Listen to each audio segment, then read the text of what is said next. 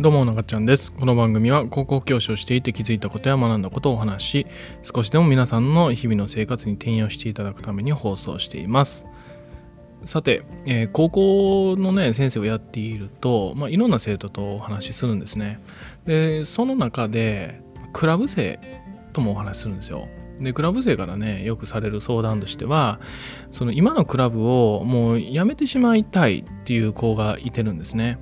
で高校でクラブをしているっていうことはね、うん、結構、まあ、小学校の時とか中学校の時から続けていたりとかまあそういったケースも多かったりするんですね。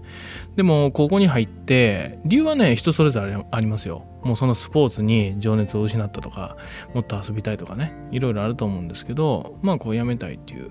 声が聞こえてくるんですね。で自分もスポーツをやっていたのでそのスポーツでねこう日々の生活の中でまあ楽しくやるのが一番だと思うんですよ。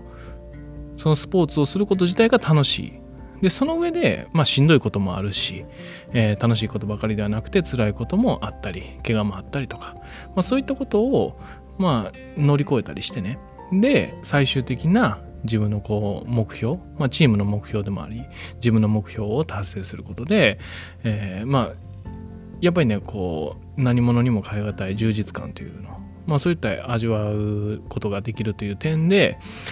すごくまあ価値があることやと思うんですね。でただしそれはそのスポーツをやっていて自分が何らかの価値を感じていないと意味がないんですね。それっていうのは。それは今がもう全てしんどくても勝利をしたいとかね。でそういったものであればいいと思うんですけども何も価値を感じないのにただただ自分のしたくない作業ですね。作業しているような状況。もうこうなってしまうと本当にもうやめたらいいと思うんですね。で結構ねその続けるっていうことにねなんかこう続けるということが過大評価されているんじゃないかなって感じるんですね。それはやはりその保護者の方とかもこうやっぱりやめたら後悔するよとかね。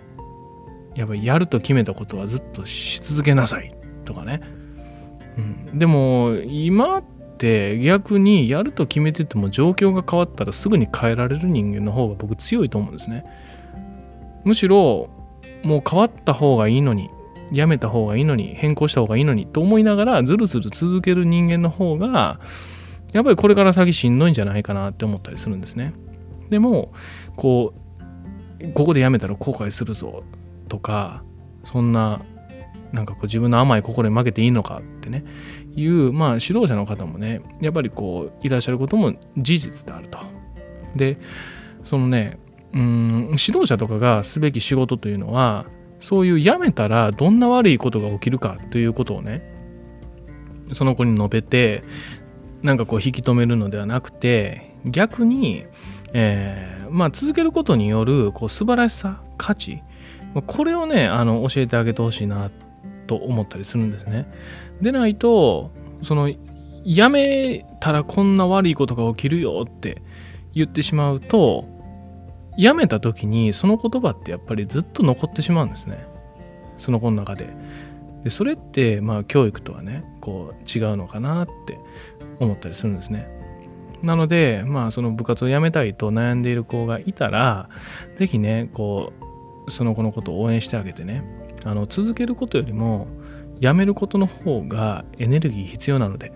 でその時に必要なのはその周りにいてる人の助けですね。